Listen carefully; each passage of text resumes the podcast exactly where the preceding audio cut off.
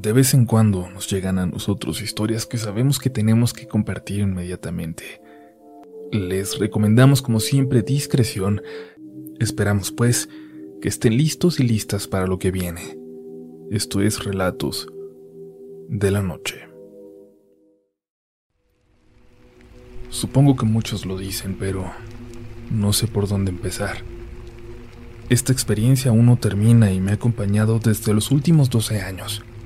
Nos ha acompañado a todos, a mi familia y a personas cercanas que sin deberla ni temerla han sido parte también de esta historia.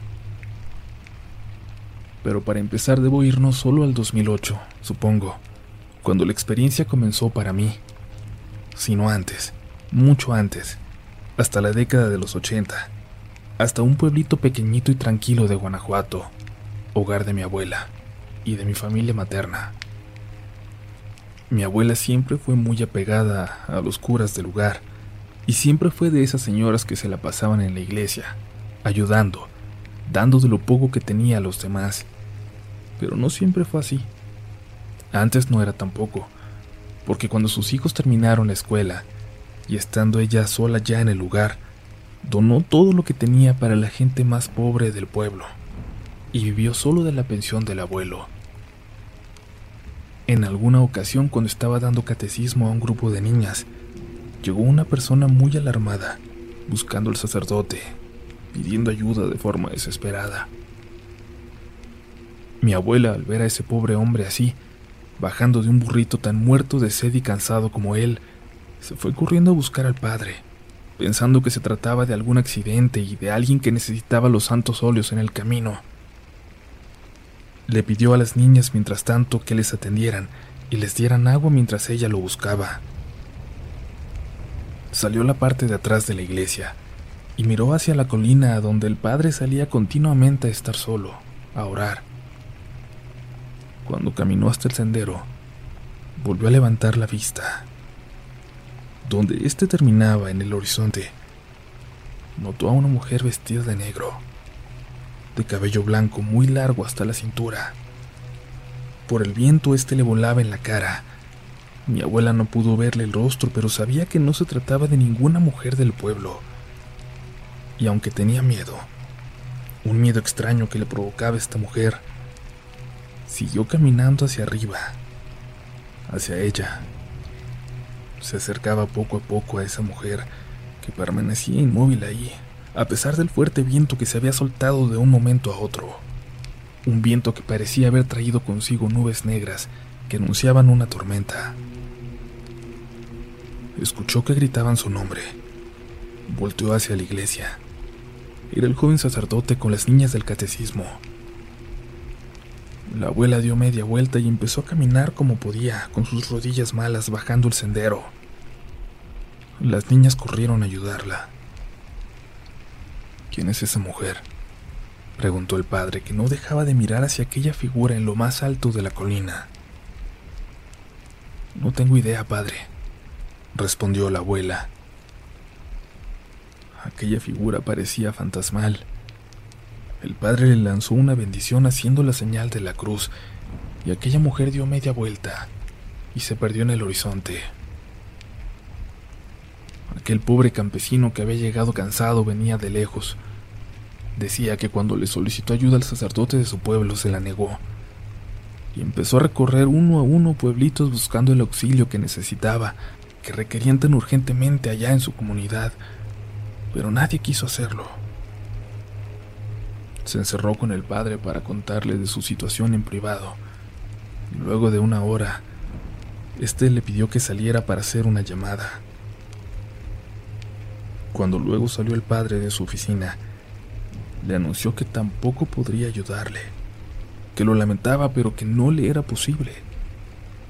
Le dijo que llamara a la policía, pero el campesino empezó a llorar y dijo que no había ni policía en su comunidad, que ya no quedaba nada, que ya no había esperanza. Salió y buscó su burrito y empezó el camino hacia el pueblo siguiente.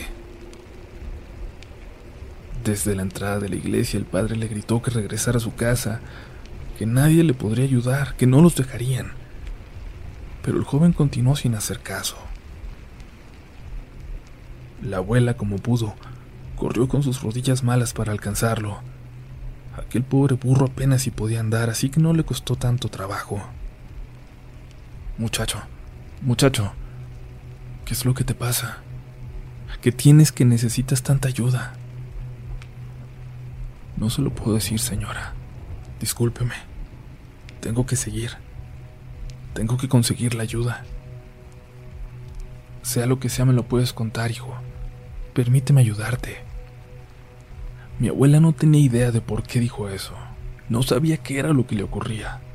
Pero algo en ella, en su corazón, le hacía decir estas palabras con la mayor seguridad con la que había dicho cualquier cosa antes en su vida. Por el amor de Dios, hijo, con Jesús como testigo, yo te voy a ayudar, le dijo. Y el joven entonces se detuvo. Quizás si usted lo ve, le crean. Quizás a usted sí le hagan caso. Venga a mi pueblo conmigo, por favor. Mi abuela sintió, pero se negó a subir con él aquel pobre burrito que parecía que desfallecería en cualquier momento. Se acercaron a la iglesia, donde mi abuela le dijo al padre que cuidara de aquel pobre animal, que acompañaría al campesino hasta su pueblo, caminando si era necesario. Pero el padre les prestó su camionetita y les dio su bendición para que fueran. Emprendieron entonces el camino hasta el pueblito de aquel joven, un poblado con un montoncito de casas nada más, cuyas parcelas se extendían hasta los cerros. El cielo permanecía negro, y aunque apenas eran las seis de la tarde, parecía que estaba por oscurecer en cualquier momento. Decía la abuela que se sentía como si fuera a oscurecer para siempre. Llegaron al pueblito y el joven le pidió que se siguiera de largo y señaló un pequeño camino. Para allá vivo, madre. Allí está mi casita. Pero la camioneta no va a subir hasta ella. Dejaron el vehículo cuando ya no hubo espacio, y luego él le ayudó a mi abuela a subir unos cientos de metros más, hasta que dieron la vuelta a un sendero, y se perdió de vista el pueblo, allá abajo, a lo lejos, y a mi abuela le invadió un sentimiento de soledad. Fue muy extraño para ella que desde que había muerto mi abuelo se había sentido permanentemente acompañada por él y por Dios. Pero ahí, ahí ya no lo sentía. Al fondo del camino notó la luz dentro de una casita de madera, apenas iluminada por un foco colgado al desnudo en la puerta. Ya llegamos, señora. Ahí es. Venga. Llegaron hasta la casita y cuando abrieron la puerta se encontraron a una señora viejecita, acostada en el piso. Abuelita, dijo el joven, ¿está bien? Le ayudaron a levantarse entre los dos y la señora apenas pudo preguntar si había traído la ayuda. Sí, abuela, esta señora nos va a ayudar. Va a ver que lo que decimos es verdad y nos va a ayudar a convencer a un padrecito para que venga. Ya verá. ¿Dónde está mi hermana? La tiene que ver. Se me volvió a salir, mijo. No la pude detener. Pero ya sabes dónde va a estar. Allá en el panteón. El joven salió corriendo sin decir nada, preocupado, y mi abuela, como pudo, salió apurando el paso detrás de él. Subieron unos cientos de metros más, hasta el panteón, donde, antes de llegar, escuchó a una mujer gritar.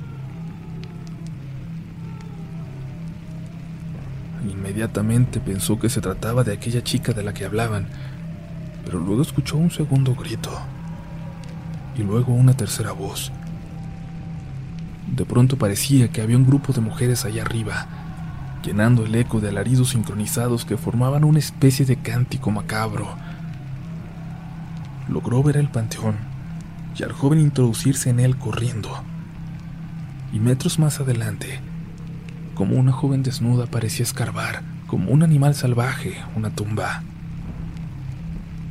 El joven como pudo la controló, la tomó de las manos y la abuela quería seguir caminando, ayudarle, pero no podía. Algo la había clavado al piso. No podía ni decir una palabra, no podía ni rezar por alguna razón. Pero vio cómo el muchacho cargó a la mujer y salió apresurado de aquel viejo cementerio, parecía que tenía cientos de años. Para cuando llegó a la abuela, la joven ya parecía inconsciente. Véngase, señora, no se me quede aquí. Los gritos se seguían escuchando al fondo y la abuela tuvo que preguntar. ¿Quién grita, muchacho? ¿Quiénes son esas mujeres? Déjela, señora. Véngase, por favor. Le dijo mientras dio media vuelta para ver de nuevo al panteón. Camine, madre. Camine, por favor, y por lo que más quiera. No vaya a voltear. La abuela caminó entonces al lado del muchacho, ayudando a sostener a la joven inconsciente, y aquellos gritos detrás parecieron acercarse. Parecía que estaban ya a unos metros de ellos, caminando detrás, a unos pasos. La abuela no podía rezar. Las palabras no le salían. No podía pensar en ninguna oración y en algún momento, en algún momento tuvo la fuerza suficiente para por fin hacerlo. En voz muy bajita. Pero de alguna forma, eso fue suficiente para que aquellas voces empezaran a alejar. Llegaron a la casita donde la señora salió a recibirlos y entre todos colocaron a la muchacha en una camita. Luego mi abuela vio con terror cómo entre aquel muchacho y su abuela amarraban a la muchacha a la cama. ¿Qué tiene? ¿Quiénes son esas mujeres en el panteón? Son las brujas, dijo la abuelita de los muchachos. Desde que yo era niña vivo aquí y bajan dos o tres veces al año, pero ahora... Ahora están viniendo todos los días. Desde que mi muchacha está mal. La quieren embarazar.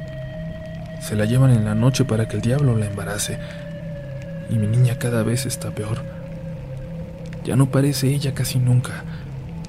Pareciera que hablan otras gentes dentro de ella, pero no sabemos cómo ayudarla. El perro de la casa comenzó a ladrar allá afuera y mi abuela se asomó por la ventana.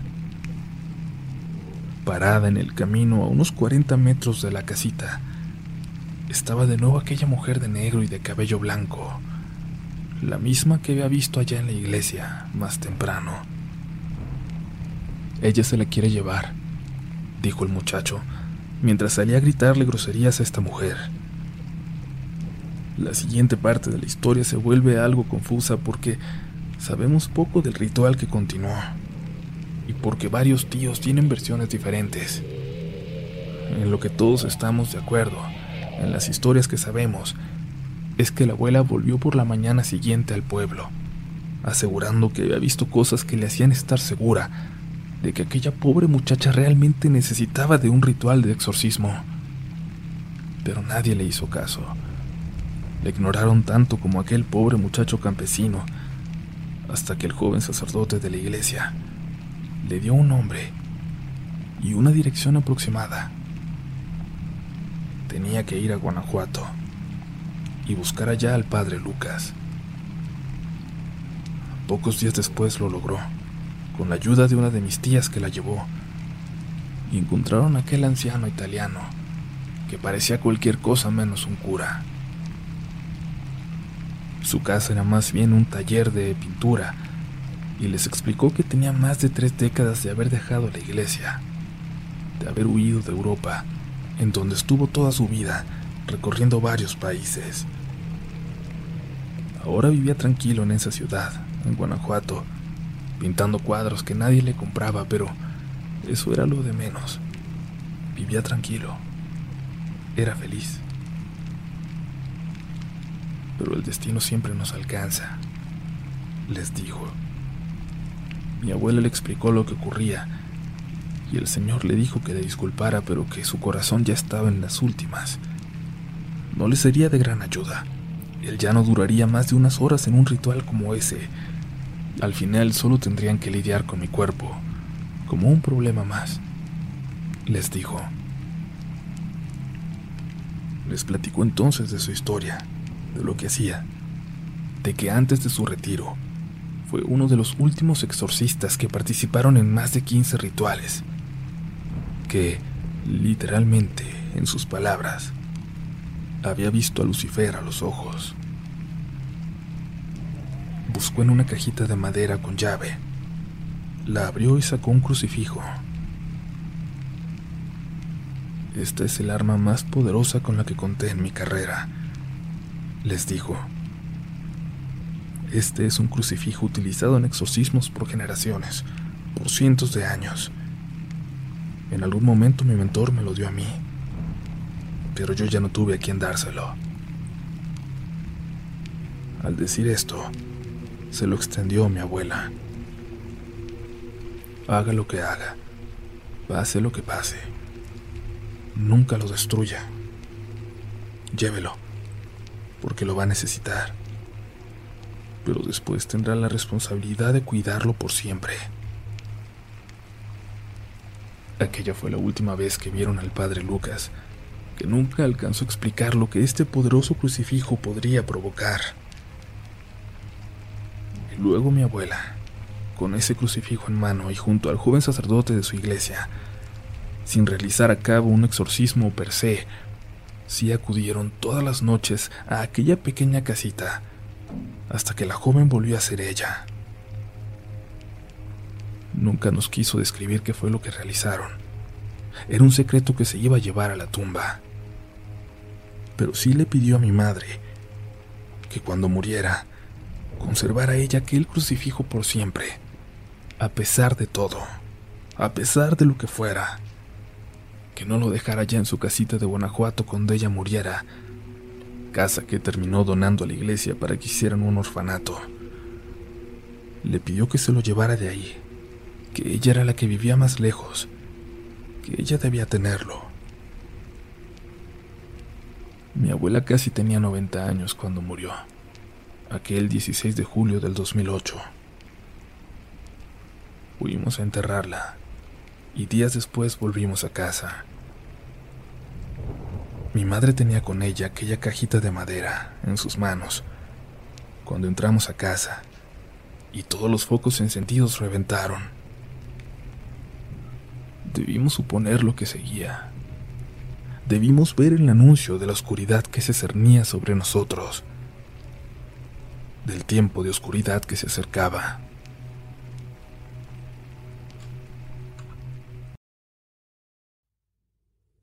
Cuando mi hermano era casi un bebé, le regalaron una arlequín de trapo.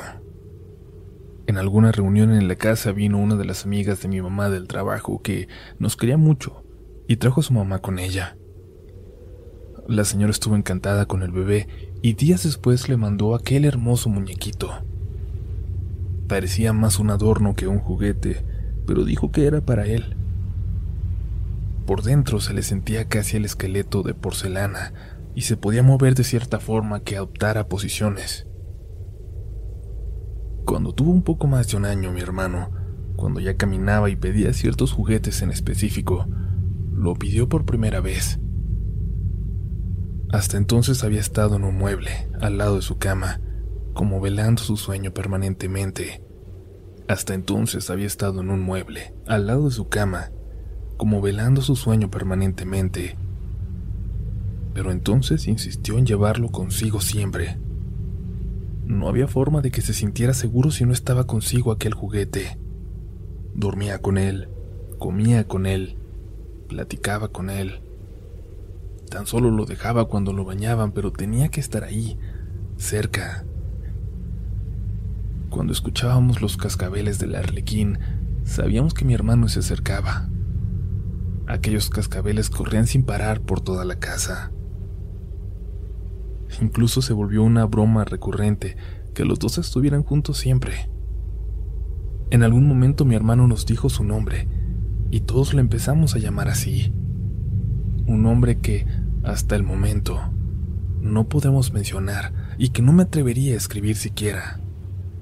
Y es que en algún momento mi hermano comenzó a dejar a la arlequina afuera, allá en el patio, detrás de una higuera. Lo recogíamos y lo metíamos, pero él, bajito como en secreto, nos pedía que lo volviéramos a sacar, que no lo tiráramos, nos decía, pero que por favor no lo dejáramos entrar. Tardó un tiempo en decirnos por qué, el mismo tiempo en que nosotros pasábamos aquel muñeco de un lugar a otro en el patio sin ganas de tirarlo, por si en algún momento mi hermano lo quería de nuevo, o simplemente para tenerlo como recuerdo de aquellos primeros años en que mi hermano lo amó tanto. Pero en algún momento, cuando estábamos lejos de casa, le preguntaron por casualidad a mi hermanito por qué le había dejado de gustar. Dijo que porque le había mostrado su cara contó mi hermano que el muñeco le hablaba, que había sido su amigo, que le había enseñado palabras que nosotros no utilizábamos, pero que en algún momento le preguntó si quería verlo de verdad, su verdadero rostro. Mi hermano le respondió que sí, y entonces se lo mostró. Detrás de aquella cara de arlequín, para mí ya de por sí suficientemente aterradora, le mostró un rostro de ojos rojos, de sonrisa pelada, chorreando de sangre por la boca. Le preguntó mi hermano que por qué tenía sangre, asustado, y el muñeco le respondió que acababa de comer. Mi hermano le preguntó que qué comía, y decía, decía que entonces el muñeco le tocó el pecho. En ese momento todavía hicimos lo que hubiera hecho cualquier familia normal, pensar que se trataba de una fantasía del niño, aunque claro, supimos que no habría forma de que volviera a pedir al muñeco, y lo guardamos en un cuartito de madera que teníamos en el patio, con algunas de las herramientas que dejó mi papá y algunas cajas de cosas que ya no usábamos. Ahí terminó encerrado aquel arlequín, pero no para siempre. Por aquel tiempo, desde que no estaba mi papá, mi tío Marco vivía con nosotros. Nos ayudaba en cosas de la casa, pero sobre todo estaba ahí para cuidar a mi mamá, tan afectada emocionalmente en esos meses. Mi tío era una roca. Por eso nos sorprendió aquella vez cuando escuchamos su voz gritando y saliendo azotando la puerta de atrás para correr al patio. Cuando lo vimos perderse entre los árboles, Recuerdo que salimos mi mamá y yo, pero al ir saliendo, mi mamá por alguna razón me dijo que me regresara, que entrara y que viera que mi hermanito estaba bien. Así lo hice y al entrar a su cuarto, lo vi rezando en su cama. Algo común cuando estaba por dormir, pero raro en ese momento, a la mitad de la madrugada. Seguía rezando por su ángel de la guarda, la única oración que conocía. El arlequín está allá afuera, me dijo. Otra vez. Otra vez. Esa frase, esas palabras. Esta es otra de las cosas que no puedo explicar, pero cuando me dijo otra vez, en ese momento caí en cuenta de que me lo había dicho ya antes, que me había dicho que por las noches el arlequín le llamaba. Iba y le mostraba su otra cara, lo amenazaba desde el patio, le gritaba que le dejara entrar. Pero... no.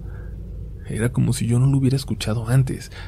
Nunca le contesté nada, nunca le dije nada, nunca se lo comenté a mi mamá. Es como si algo me hubiera bloqueado para que no lo escuchara realmente durante todo ese tiempo. Cuando me asomé desde su ventana al patio, vi que mi mamá y mi tío caminaban de regreso para entrar a casa. Salí de la habitación y desde las escaleras escuché lo que decía mi tío. Y bajé unos cuantos escalones para poder verlos. Mi tío estaba pálido, sudando. Le contó a mi mamá que salió de su cuarto, el único del primer piso, y caminó a la cocina por algo de comer. Cuando regresaba, notó algo en el patio, algo que se movía en la oscuridad. Pudo verlo a través de una rendija en la cortina, y cuando se acercó a ella, logró reconocer esa silueta. Era aquel muñeco de Arlequín, parado, mirándose a la ventana de mi hermano en el segundo piso y le hacía muecas. Con las manos se abría la boca como para asustarlo.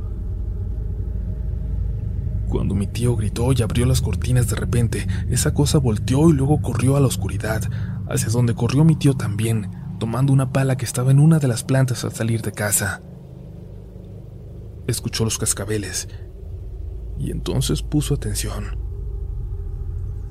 Al fondo, entre la oscuridad, pudo verlo en las plantas, escondido, agazapado. Le lanzó un fuerte golpe con la pala y sintió cómo le dio, cómo entró de lleno, cómo se encajó, como si fuera carne y no un muñeco. Y vio entre las ramas un rostro, con una cara de dolor y con ojos llenos de odio. Dijo que lo pudo ver correr hacia aquella vieja barda de ladrillo del fondo, pero ya no más. No logró ver a dónde se metió. Fue cuando mi mamá salió corriendo al patio y le gritaba, le imploraba que se calmara y lo jaló hacia adentro, a que le contara todo, a que le explicara qué fue lo que había visto allá afuera. Y cuando lo hizo, mi mamá no lo cuestionó. Es más, salieron ambos a buscar en aquel cuartucho de madera para comprobar con desconcierto que aquel muñeco había desaparecido. Todas las fotos de mi hermano de aquel entonces están cortadas, todas en donde aparecía aquel muñeco, que son prácticamente todas las que le tomamos. Y mi hermano dejó de mencionarlo. Y cuando mi mamá mejoró, mi tío, que ya nunca fue el mismo y sonreía cada vez menos, regresó a su casa y pensamos que nunca más tendríamos que volver a pensar en aquel muñeco, en aquel arlequín. Pero estábamos equivocados.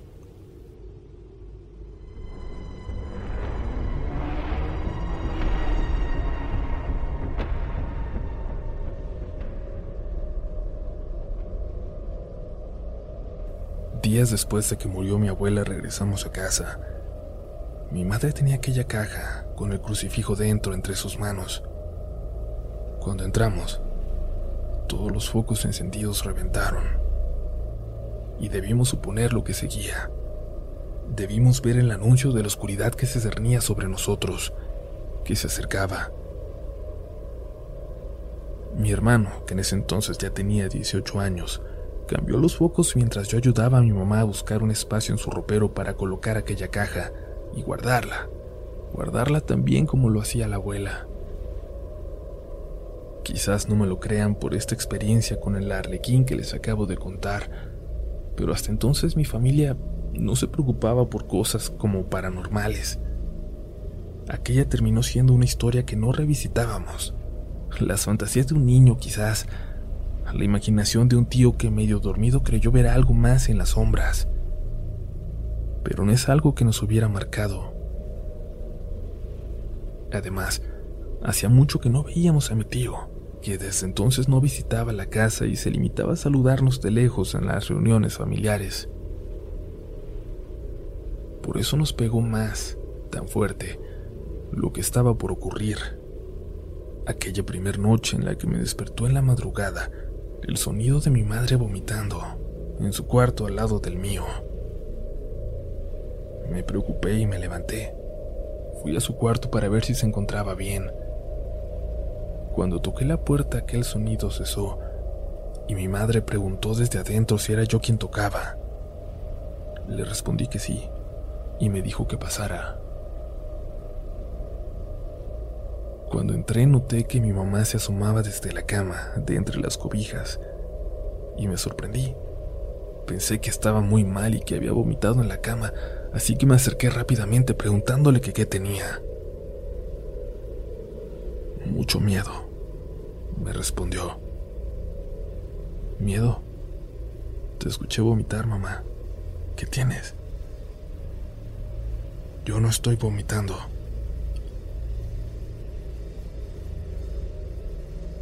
Ahí lo volví a escuchar. El sonido provenía de dentro de aquel ropero donde habíamos guardado el crucifijo. Ni siquiera abrimos esas puertas. Nos fuimos de mi cuarto y después de rezar por una hora, dormimos juntas ahí, temblando. Le llamamos a mi tía Martina la mañana siguiente. Ella había vuelto al pueblo unos años antes para cuidar de la abuela. Aunque, como les dije, la casa de la abuelita ya no pertenece a la familia, mi tía construyó una muy cerquita, a la vuelta, y de alguna manera la gente del pueblo la tomó como una extensión de mi abuelita. Las señoras de la iglesia ahora pasaban por ella. La gente le pedía consejo cuando se la topaba en la calle, en el mercado. Mi tía entendió desde antes de que mi abuela falleciera lo importante que era su figura para esa gente y decidió ayudar como pudiera. En ese momento, sola y con sus hijos grandes, estaba en una posición similar a cuando la abuela decidió entregarle la vida a Dios y a la gente del pueblo. Pero le hablamos esa mañana y no contestó.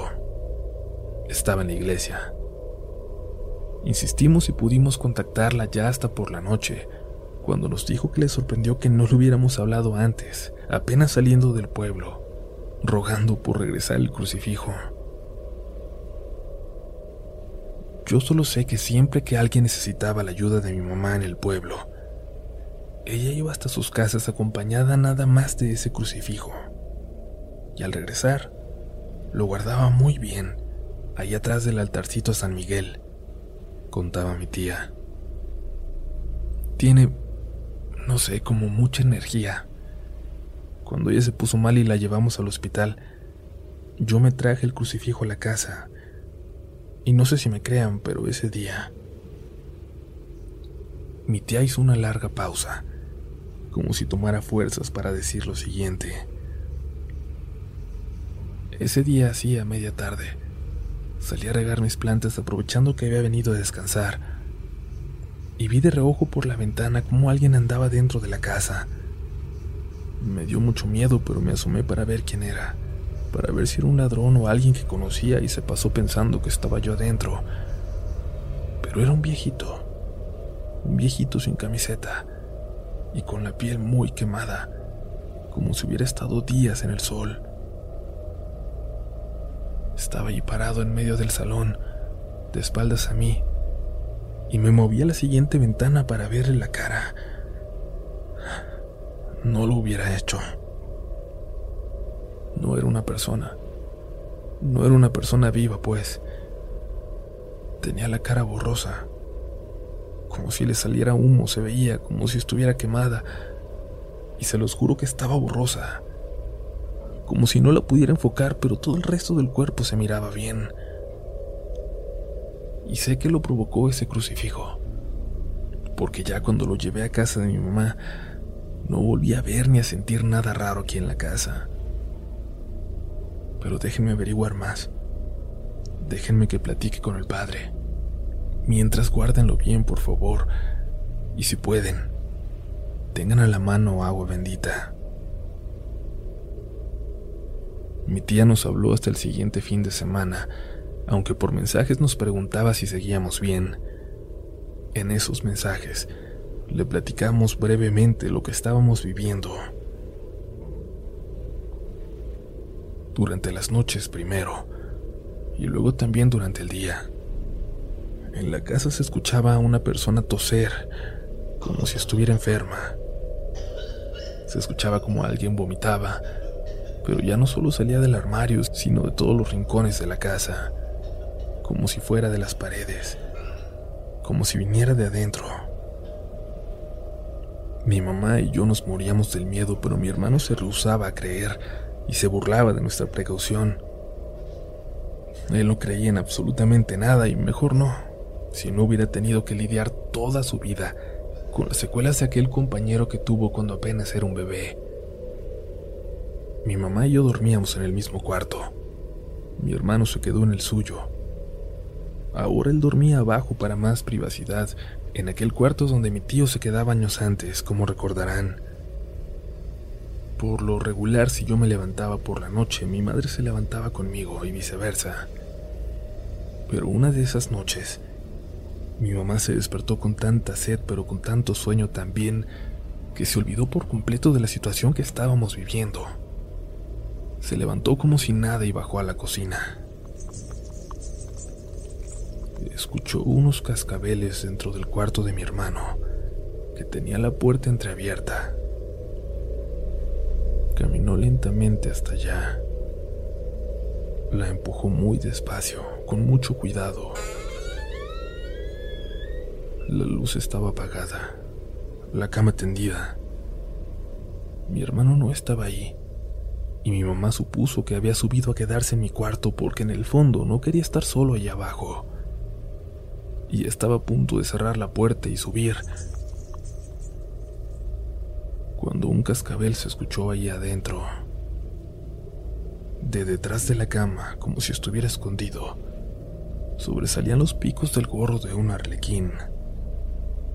Gorro que mi mamá reconoció inmediatamente. Pero con una diferencia. Se veía mucho más grande. Como si fuera de tamaño real. Como si detrás de la cama no estuviera un muñeco, sino una persona. Cerró y subió corriendo. Le tocó rápidamente a mi hermano que sí estaba en mi cuarto y nos juntó a todos. Sacó el crucifijo y dormimos todos juntos mientras mi mamá lo sostenía con fuerza entre sus manos. Ni siquiera tuvo que decirle a mi hermano lo que había visto. Él podía sentirlo. Había regresado. Había vuelto por él. Algo lo había traído de vuelta. La llamada de mi tía no nos calmó. Aquel joven padre que había asistido a la abuela en el ritual, ahora ya no era un joven.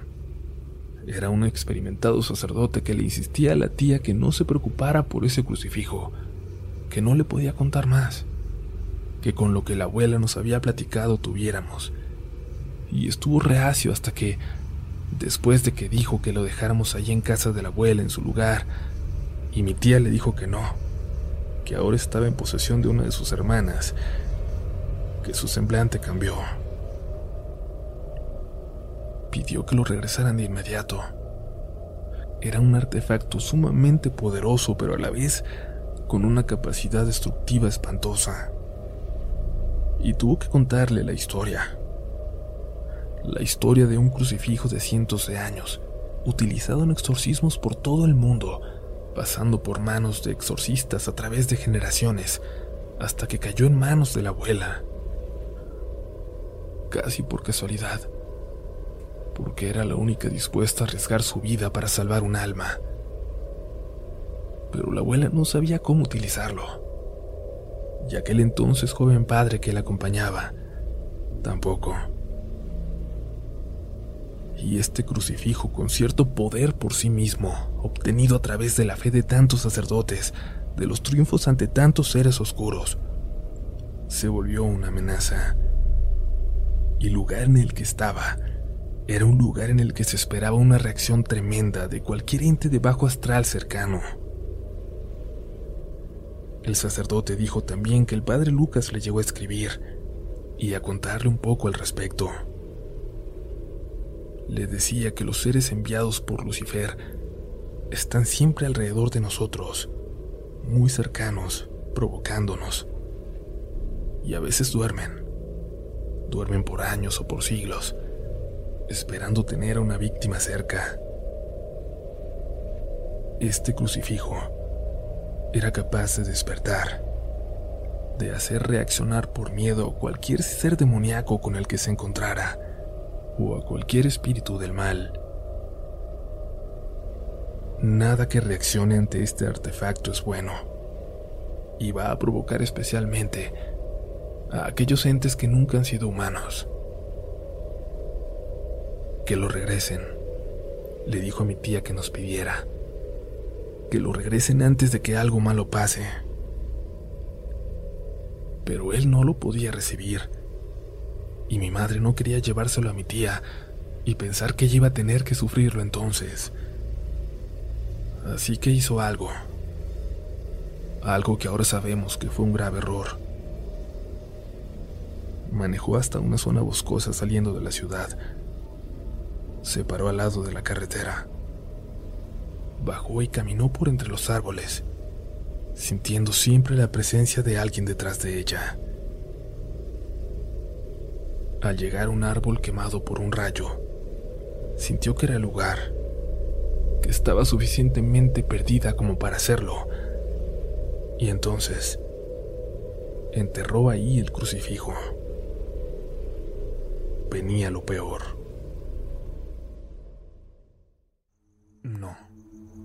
Mi familia nunca hemos sido creyentes de lo paranormal. Bueno, para ser más específicos, sí creíamos, pero nunca vivimos atemorizados por la posibilidad de encontrarnos con algo así. Supongo que en ese espectro nos encontramos la mayoría en algún momento, o al menos la mayoría de los que escuchamos canales como este. Sabemos que hay algo allá afuera que no se puede explicar científicamente, pero no vivimos atemorizados por la oscuridad. Pero yo, sin embargo, siempre tuve cierta repulsión hacia las brujas, hacia lo satánico. Supongo que porque en algún momento en mi infancia escuché la historia de mi abuela, de cómo allá en el pueblo tuvo que rescatar de las garras del diablo y de las brujas que bajaban del cerro a una pobre joven, luego de que su familia buscara ayuda y la iglesia no se la pudiera ofrecer.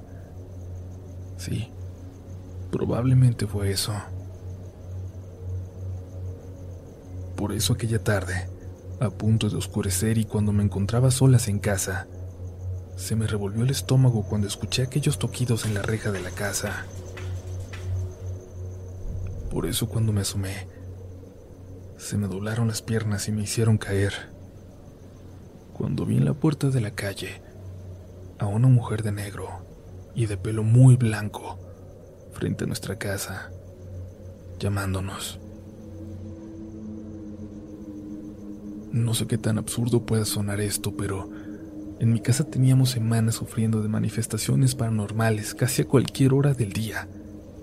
Pero por alguna razón, esto, esa mujer en la calle, me aterró como nada lo había hecho antes. Es como si lo hubiera recordado.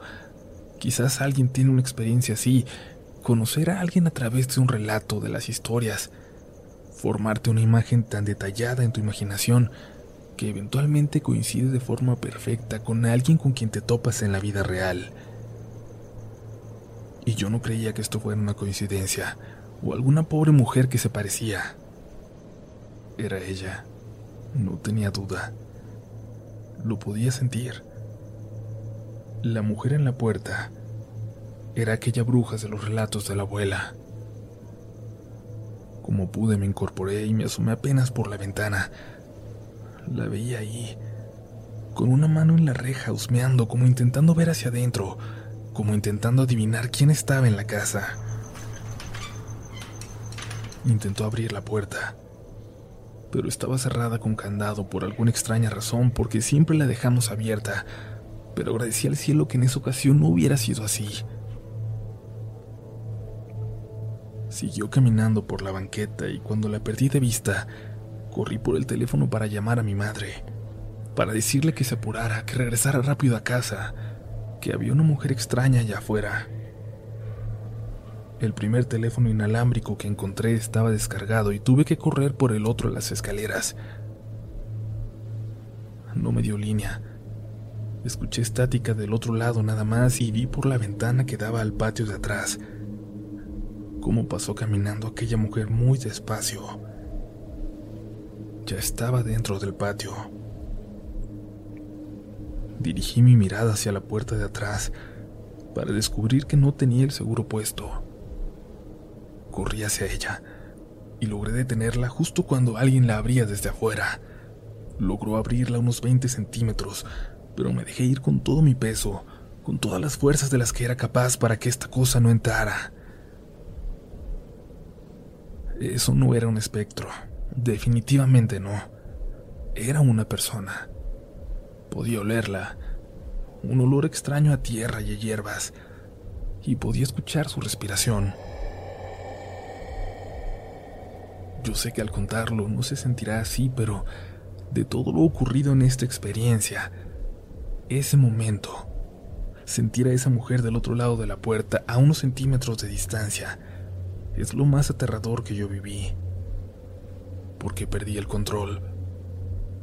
Porque lo siguiente que ocurrió fue que yo dije, no lo tenemos aquí,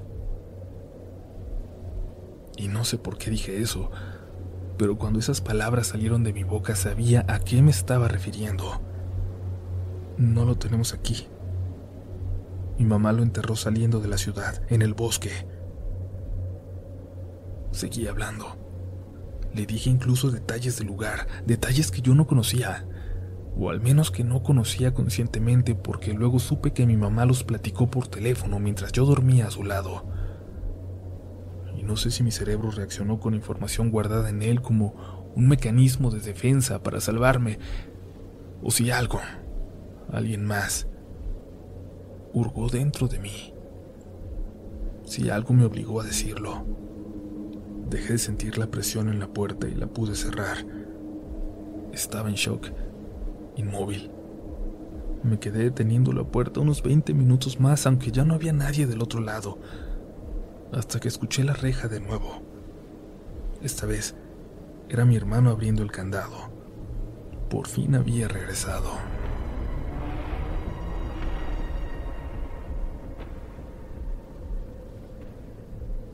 Él ya para ese entonces buscaba todos los pretextos posibles para no estar en casa. Su cuarto, su cuarto era imposible de habitar. Nos pasaba algo muy raro. Cada que pasábamos por ahí escuchábamos que alguien estaba dentro. De pronto se abría la puerta sin que nos diéramos cuenta y alcanzábamos a ver aquellos cascabeles escondidos detrás de la cama.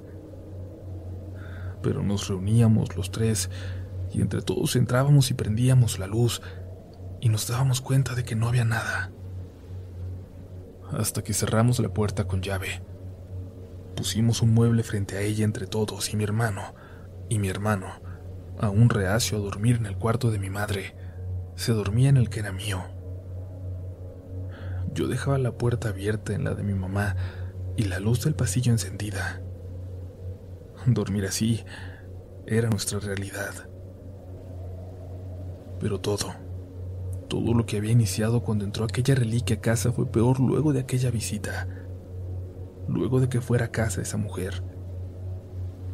Y sí, cuando llevamos el crucifijo algo pareció sacudirse, como si la casa se hubiera simbrado de pronto, como si aquellas cosas que nos asustaban entonces siempre hubieran estado ahí, dormidas, y habían despertado de pronto ante aquella amenaza.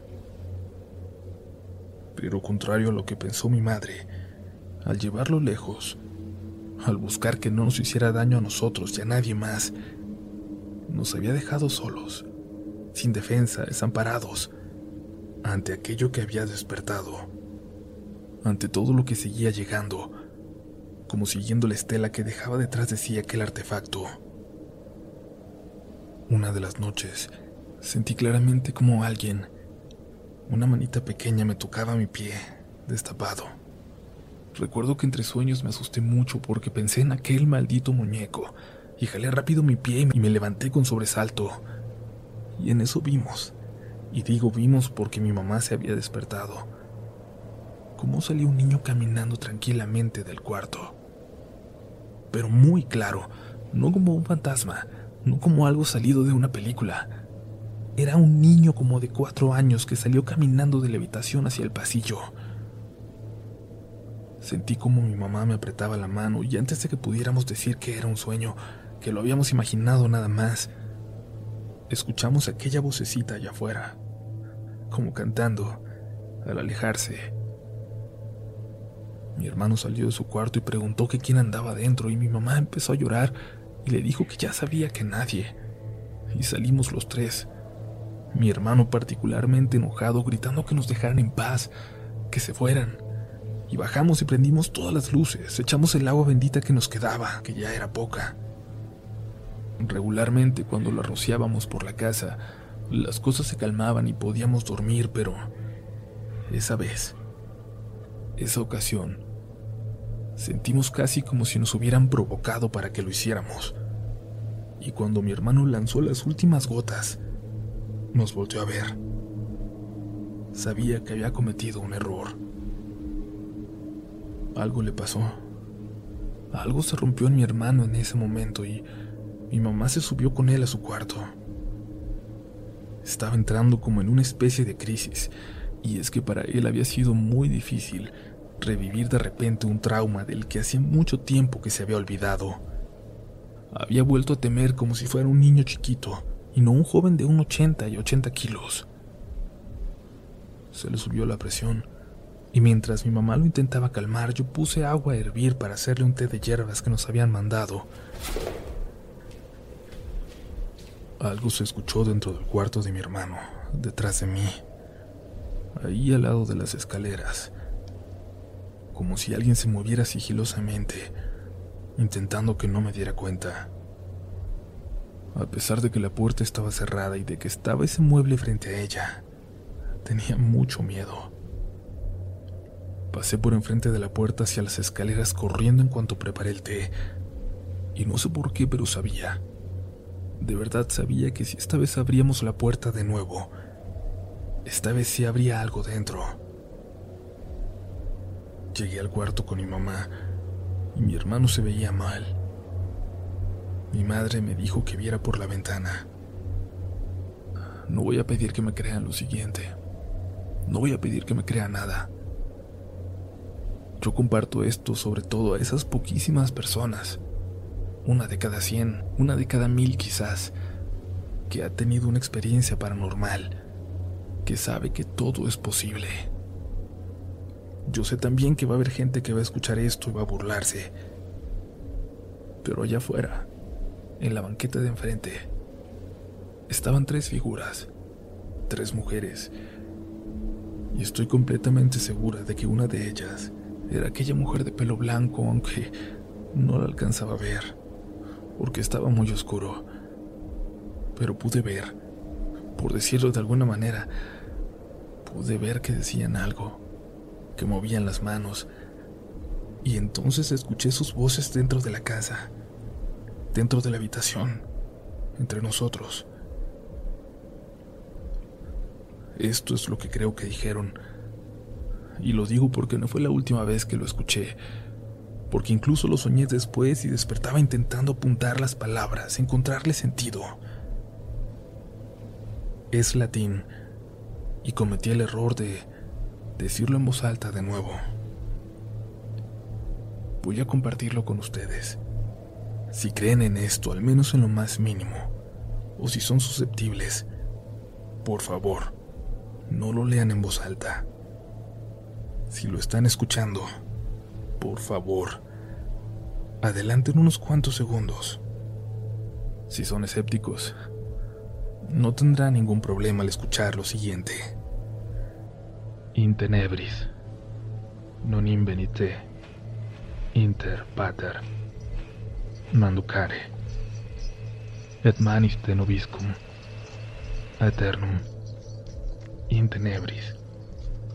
Manducare. Intrat. Pater. Las mujeres caminaron por la banqueta hacia el fondo de la calle y las perdí de vista. Abajo. Se escuchó cómo se movía aquel mueble pesado frente a la puerta de la habitación, junto a las escaleras. Sabíamos que no podíamos quedarnos, Ayudamos a mi hermano y bajamos. La puerta de la recámara al bajar las escaleras estaba abierta. Y pasamos por ahí enfrente sin voltear. Y busqué las llaves del carro de mi mamá en la sala, en algún lugar mientras ella apenas si podía sostener a mi hermano. Cuando grité que las encontré, mi mamá me susurró algo. No voltees. No mires atrás. Caminé hasta ella despacio. Sentí algo en mi espalda, algo como una mirada que se me clavaba. Salimos despacio. Hasta hoy mi mamá nunca me ha dicho qué fue lo que vio. Y no recuerdo ni cómo, ni cómo llegamos, ni qué dijimos, pero pero desperté en la mañana siguiente en casa de unos tíos. Estaba en la sala, mi hermano profundamente dormido a mi lado. Mi mamá estaba hablando por teléfono con mi tía en el pueblo y ella le dijo que iba a intentar ayudarnos, pero no aseguraba nada. Eso fue lo que dijo mi mamá, pero no sabía bien a qué se refería. Media hora después marcó mi tía. Estábamos desayunando, todavía temblando, débiles, como si acabáramos de pasar por un incendio o un accidente o algo así. Pásame bien la dirección, le dijo mi tía. El padre va para allá. Por el amor de Dios, espero que sepas. ¿Dónde está eso que enterraste? ¿Qué harían ustedes si se enteraran de que en su casa hubo un artefacto utilizado en cientos de exorcismos alrededor del mundo? Un artefacto que se volvió un catalizador de energías negativas, de todo lo malo, y que a la vez que puede ser un arma poderosa, representa también mucho peligro. Imagínense tener una granada en una casa llena de niños. Sí, podría ser una protección en algún momento de emergencia, en la guerra, pero en otro contexto, solamente representa un peligro latente para todos a su alrededor. Así nos lo explicaría el sacerdote más adelante. No podría llevar un registro de todas las cosas distintas que vimos por aquellos días. Tuvimos que esperar dos más para que el sacerdote que conocía a la abuela llegara a la ciudad, y fue justo a tiempo, porque las cosas en casa cada vez estaban peor. La novia de mi hermano fue a visitarlo un día antes. Cuando le llamó desde afuera para que saliera, mi hermano se asomó por la ventana y la saludó. Cuando entró la chica preguntó por mí y mi hermano le explicó que yo no estaba, que había ido con mi madrina. Pero su novia le dijo que me acababa de ver, que cuando se asomó por la ventana me traía a mí en la espalda, colgada con los brazos y riéndome divertida, moviendo la cabeza de forma extraña. Mi hermano había sido muy reacio a platicar de lo que nos ocurría, por temor a lo que pensarían de él.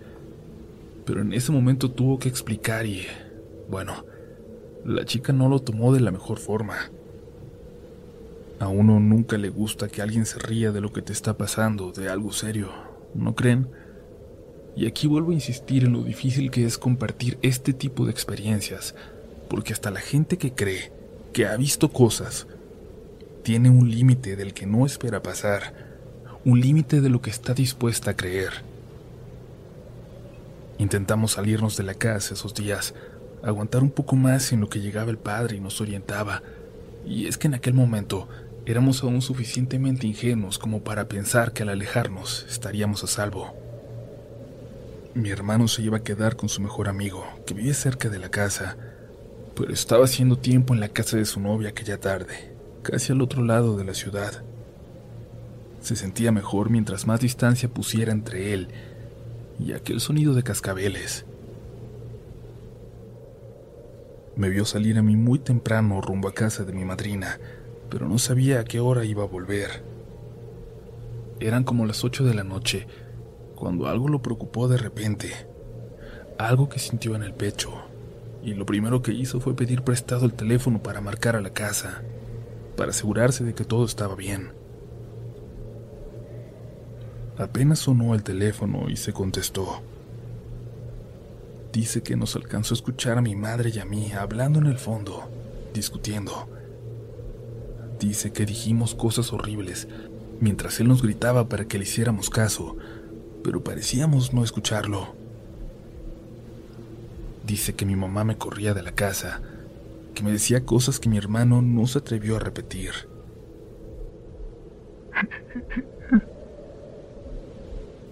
Se escuchó una pequeña risa en el teléfono, como de alguien burlándose, y luego se colgó. Mi hermano ya estaba imaginando cosas. Acababa de escuchar los cascabeles detrás de él en el cuarto del hermanito de su novia. Se estaba volviendo loco, y era mejor que se fuera de ahí antes de que todos se dieran cuenta. Le habló a su amigo con el que se iba a quedar y le avisó que ya iba para allá cuando salió de casa de su novia, donde siempre lo habían tratado bien, no se imaginó lo que dejaba detrás y que nunca volvería a poner un pie en ella. Yo estaba con mi madrina. Mi mamá me mandó con ella porque es quizás la persona con más fe que conocemos, extremadamente religiosa y amiga de la familia desde hacía décadas. Si en algún lugar yo iba a estar segura, sería con ella. A ella le platicamos bien lo que había pasado, le teníamos confianza, pero cuando llegué me di cuenta de que solo sabía detalles a grandes rasgos y me encargué de ponerla al corriente de todo. Fue la primera vez que conté realmente lo que estaba pasando, sin temor ya a que me creyeran o no. Simplemente lo dije. Necesitaba decirlo, que alguien más lo supiera y ver ya esa reacción en sus ojos. No quiero que algo venga con nosotros, madrina. No quiero que nada te afecte a ti. A lo mejor no es bueno que me quede. Le dije, pero mi madrina solo sonrió. Si Dios conmigo, ¿quién contra mí? Pero en cuanto lo dijo se le borró la sonrisa, no sé por qué. No sé qué le ocurrió. Fue como si algo se hubiera roto, como si algo en ella se hubiera descompuesto. Y me hizo recordar por un momento lo que contaba la abuelita, de aquella primera vez en que sintió el mal de frente, cerca de ella. De aquella tarde acercándose al cementerio cuando dejó de sentir a Dios a su lado. Cuando ya nos íbamos a acostar, cuando todo estaba apagado y yo comenzaba a sentir el mismo pavor que ya sentía cada que llegaba la noche y la hora de dormir, de estar en la oscuridad, mi madrina se asomó por la puerta, ya con el cabello suelto, en camisón. Me hizo una seña de que me acercara con ella, que saliera de la habitación. Me acerqué a la puerta y salí, pero ya todo estaba apagado. No la vi. No vi por dónde se había ido, pero al voltear, vi cómo se metió en una habitación. En una habitación vacía que no era donde regularmente dormía. Caminé por el pasillo oscuro despacio. No sabía dónde prender la maldita luz, y la oscuridad se hacía cada vez más difícil de soportar. Pero caminé. Caminé en busca de mi madrina. Algo me hizo voltear un sonido a mis espaldas en la habitación de mi madrina, pero lo ignoré y seguí caminando para llegar a la habitación en donde la vi entrar.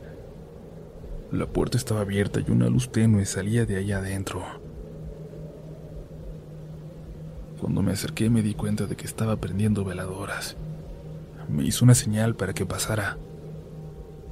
Madrina, ¿todo bien? No. Hay alguien en mi cuarto. Mi mamá estaba con una de sus hermanas cuando recibió la llamada de mi tía. Le avisaba que el padre había salido antes, que iba a llegar en un rato, por la madrugada, y que le hiciera el favor de recibirlo. Va para tu casa, le dijo. No quiso que pasaran más tiempo solos allí. El plan de separarnos a todos aquella noche y de alejarnos de la casa se acababa de arruinar, pero mi mamá agradecía la disposición y la buena voluntad del padre, quien más en su sano juicio se apresura para llegar a un lugar donde hay seres de bajo astral sueltos por toda la casa. Pero esa era su vocación, ¿no? Luchar contra el mal en el mundo. Mi mamá y mi tía se fueron rápido para la casa, pero mi tía nada más la dejó y se fue. No era miedosa regularmente, pero las cosas ya no estaban para hacerse los valientes. Antes de que entrara, alguien saludó a mi mamá. Era la vecina con su perrito. No sé cuántos años tiene ese pobre perro, pero aún hoy vive, aunque ya no puede salir a pasear. Estaba a punto de marcarte, le dijo. Sabía que no estabas en tu casa porque tus hijos han tenido la tele a todo volumen desde la tarde. Mi mamá no le quiso decir que no había nadie en casa. Aceptó el comentario, la queja de la vecina, que siguió diciéndole cómo no nos tenía que dejar ver películas de terror, que todo eso traía malas energías. Y bueno, al menos quería mi mamá que los vecinos no nos vieran como los raros, que no se dieran cuenta de lo que pasaba, que no se cruzaran la calle al pasar frente a nuestra casa siguiera yendo la vecina a platicar cuando todo esto pasara. Cuando todo esto pasara. Porque todavía creíamos que pasaría. Le marcó a mi hermano desde el jardín, esperando que le contestara para que se fuera a la casa y no quedarse tan sola, pero sonaba ocupado. Estuvo dando vueltas por el jardín sin animarse a entrar. Dejó su bolso y salió a la calle, disimuladamente, para ver si pasaba de regreso a la vecina y le podía hacer plática. Lo que sea era mejor que estar allá adentro. Pero nadie pasó. La calle ya estaba desierta. A mí no me quiso marcar. Sabía que mi madrina se dormía religiosamente temprano, así que supuso que para esas horas yo ya estaría dormida. Pero no era así. Yo le estaba pasando mal. Mi madrina y yo nos encerramos y nos pusimos a rezar un rato. Ya tenía todas las veladoras del cuarto encendidas. Nina, ¿quién está allá? ¿Le llamamos a alguien? No te preocupes, mija. Vamos a intentar dormir. Me decía con una sonrisa nerviosa. Sus manitas no le dejaban de temblar. Mi madrina, regordeta y chaparrita, Tenía la apariencia más bondadosa del mundo, por lo que me dolía aún más verla tan aterrada. Los lentecitos se le empañaban y yo no sabía por qué. Nos acostamos en unos sillones pequeños en ese cuarto y no podía dejar de escuchar que sollozaba, que parecía llorar, pero muy despacio para que yo no la escuchara. Estaba llorando de miedo. Pasó más de una hora, ya iban a ser las doce, cuando apenas pude empezar a cerrar los ojos por cansancio, aunque es muy difícil dormir cuando estás asustado de esa forma. Pero en cuanto cerré los ojos apenas por un momento, unos segundos según yo, escuché que mi madrina comenzó a rezar en voz alta y me llegó un olor horrible. Un hedor asqueroso que tiempo después supe que era azufre. Volteé hacia mi madrina que cerraba los ojos con fuerza como no queriendo ver nada. La podía ver con toda claridad porque la luz de las velas era suficiente para medio iluminar la habitación. Y escuché algo en la puerta. Algo que me hizo voltear. Alcancé a ver que algo se movió, que algo se escondió. Y luego vi la perilla. Estaba al rojo vivo. Me levanté rápido y fui hacia mi madrina para preguntarle cómo estaba, qué tenía y luego de unos minutos en los que pude tranquilizarla, me dijo que seguía rezando en voz baja cuando vio que yo me estaba quedando dormida. Eso la tranquilizó un poco, pero siguió orando, y entonces le llegó ese olor, y escuchó cómo se abrió la puerta. Solo se abrió. No se veía nada, nadie. Hasta que algo se asomó por la puerta, por la parte de arriba pero agachándose. Es decir, era algo mucho, mucho más alto que la puerta. Dice mi madrina que era una figura con cuernos, que tenía cuernos de chivo y la cara así como este animal, pero había dos detalles horribles. Los ojos. Los ojos eran humanos, y la boca y los dientes también y se los enseñaba, y movía la boca como si estuviera masticando algo, pero a diente pelado. Fue cuando cerró los ojos y se puso a orar, y a mí me terminó despertando esa peste. Había ruidos allá afuera. Algo estaba en la casa, caminando y moviendo cosas como si nada, y al final logré convencer a mi madrina de que nos fuéramos, de que no nos podíamos quedar allí. No, es mi casa, es mi casa. Seguía repitiendo, incluso cuando le ayudé a ponerse una chamarra para salir al frío que se había desatado en la ciudad.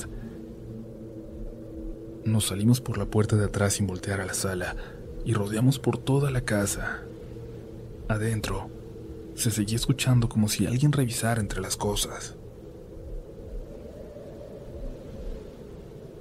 Cuando mi hermano llegó con su amigo, no quiso contarle al respecto. Entre ellos había tanta confianza que no tuvo ni que explicar nada para decirle que si se podía quedar ahí aquella noche. Fue más bien algo normal, pero su amigo, Fer, notó inmediatamente que algo ocurría. ¿Crees en fantasmas? Le preguntó mi hermano, dándose cuenta de que nunca había hablado del tema con él. Claro, hay dos aquí, bueno, eso dice mi mamá. Yo nunca he visto nada. Dice que son los viejitos que construyeron la casa.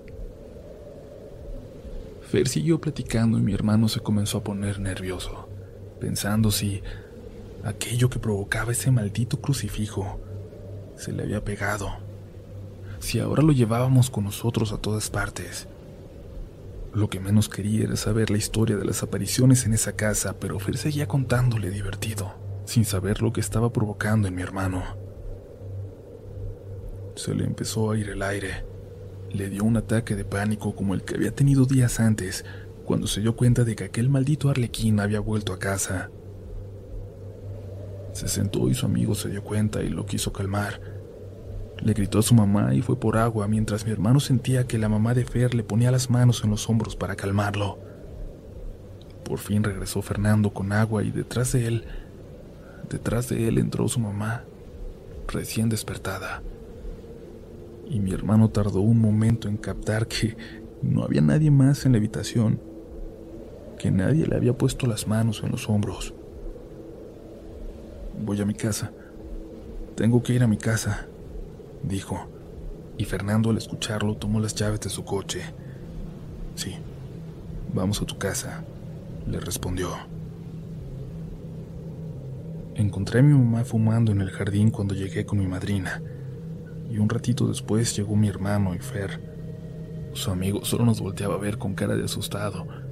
Era evidente por la expresión que teníamos todos, sobre todo mi madrina, que algo muy extraño estaba pasando. Como estábamos todos juntos, nos animamos a entrar. Mi madrina estaba convencida de que Dios la había puesto ahí para ayudarnos a pasar por esta experiencia, para darnos la fe que nosotros cada vez teníamos menos. Mi hermano quiso convencer a Fer de que se fuera, de que íbamos a estar bien, pero Fernando lo ignoró mientras llamaba a su casa para avisar que no iba a llegar, que estaría fuera toda la noche. Al entrar, lo primero que hicimos fue poner de nuevo el mueble frente a la puerta de la habitación junto a las escaleras. Preparamos café. Arriba se escuchaba como si viviera una familia, como si estuviéramos a mitad del día y nos sentamos todos alrededor de la mesa a tomar el café en silencio. Mi hermano encontró unos panes. Seguramente tenían días, pero fueron suficientes para acompañarlo.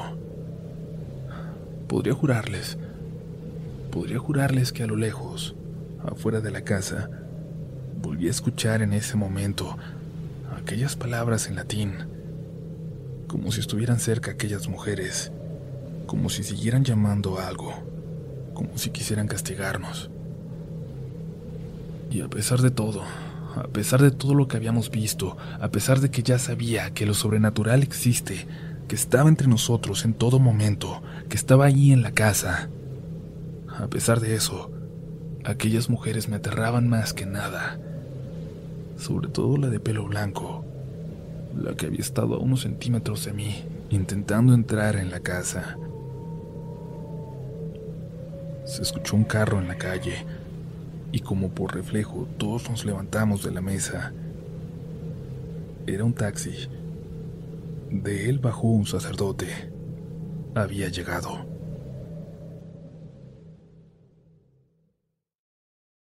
Aquel padre había llegado por fin, y lo hacía en el momento más importante, en un momento en el que comenzábamos a perder la razón a sentirnos de alguna forma cada vez más agobiados por esa presión en el pecho que parecía empezar a comernos poco a poco por dentro.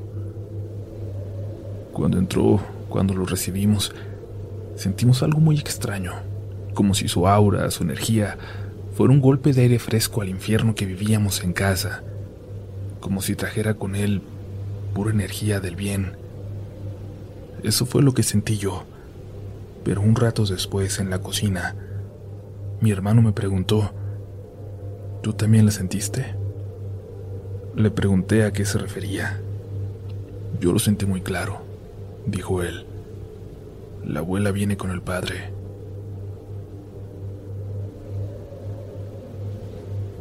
El padre platicó un momento con nosotros, con todos los que estábamos allí, incluida mi madrina y el amigo de mi hermano, y luego nos reunimos en la sala para definir qué es lo que íbamos a hacer. Perdonen, Pero lo que vayamos a hacer tenemos que hacerlo esta noche. Estoy seguro de que no es que les esté quitando el sueño. Si esto es lo que me imagino, dudo que esta noche fueran a dormir de todos modos. Todos asentimos.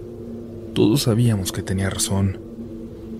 Estábamos sentados alrededor de los sillones en la sala, salvo Fer, que ya no cabía, y él estaba recargado en la barra que separaba a la sala de la cocina. Yo noté que no dejaba de ver hacia atrás, y es que desde su posición podía ver a la ventana que daba hacia el patio trasero. Mi hermano también lo notó, y le preguntó si todo estaba bien. ¿Venía alguien con usted, padre? preguntó Fer. No, hijo. ¿Por qué? Hay una señora asomándose para acá adentro, ahí afuera. Justo en ese momento, cuando lo dijo, escuchamos muchos pasos afuera, muchos, como si una decena de personas se hubiera movido de repente. Como cuando lanzas una piedra a un árbol y sale volando una parvada de aves. Nos apresuramos a cerrar, yo a la puerta de atrás para asegurarme de que estuviera cerrada, pero el padre se fue hacia la de enfrente y en lugar de cerrarla, de poner el seguro, la abrió y salió corriendo intentando encontrar, descubrir, quiénes o qué eran los causantes de ese alboroto. Pero no se miraba nada. Todos lo alcanzamos afuera. A lo lejos, muy a lo lejos, escuchamos unas carcajadas como de mujeres. Necesitamos ir a buscar ya ese crucifijo, pero necesitamos que alguien se quede aquí. No es casualidad que estén rondando. ¿Quién es padre? ¿Qué pasa? le preguntaba mi mamá. Pero el padre se mostraba reacio a compartirnos más, como si no quisiera darnos demasiada información. Pero después de unos minutos, creo, entendió que al no ser personas de fe, como con las que él estaba acostumbrado a tratar, íbamos a necesitar más información al respecto o no le haríamos caso.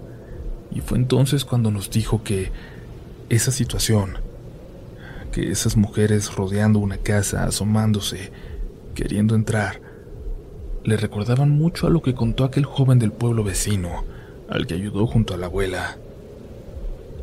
Así empezó todo allá en su casa.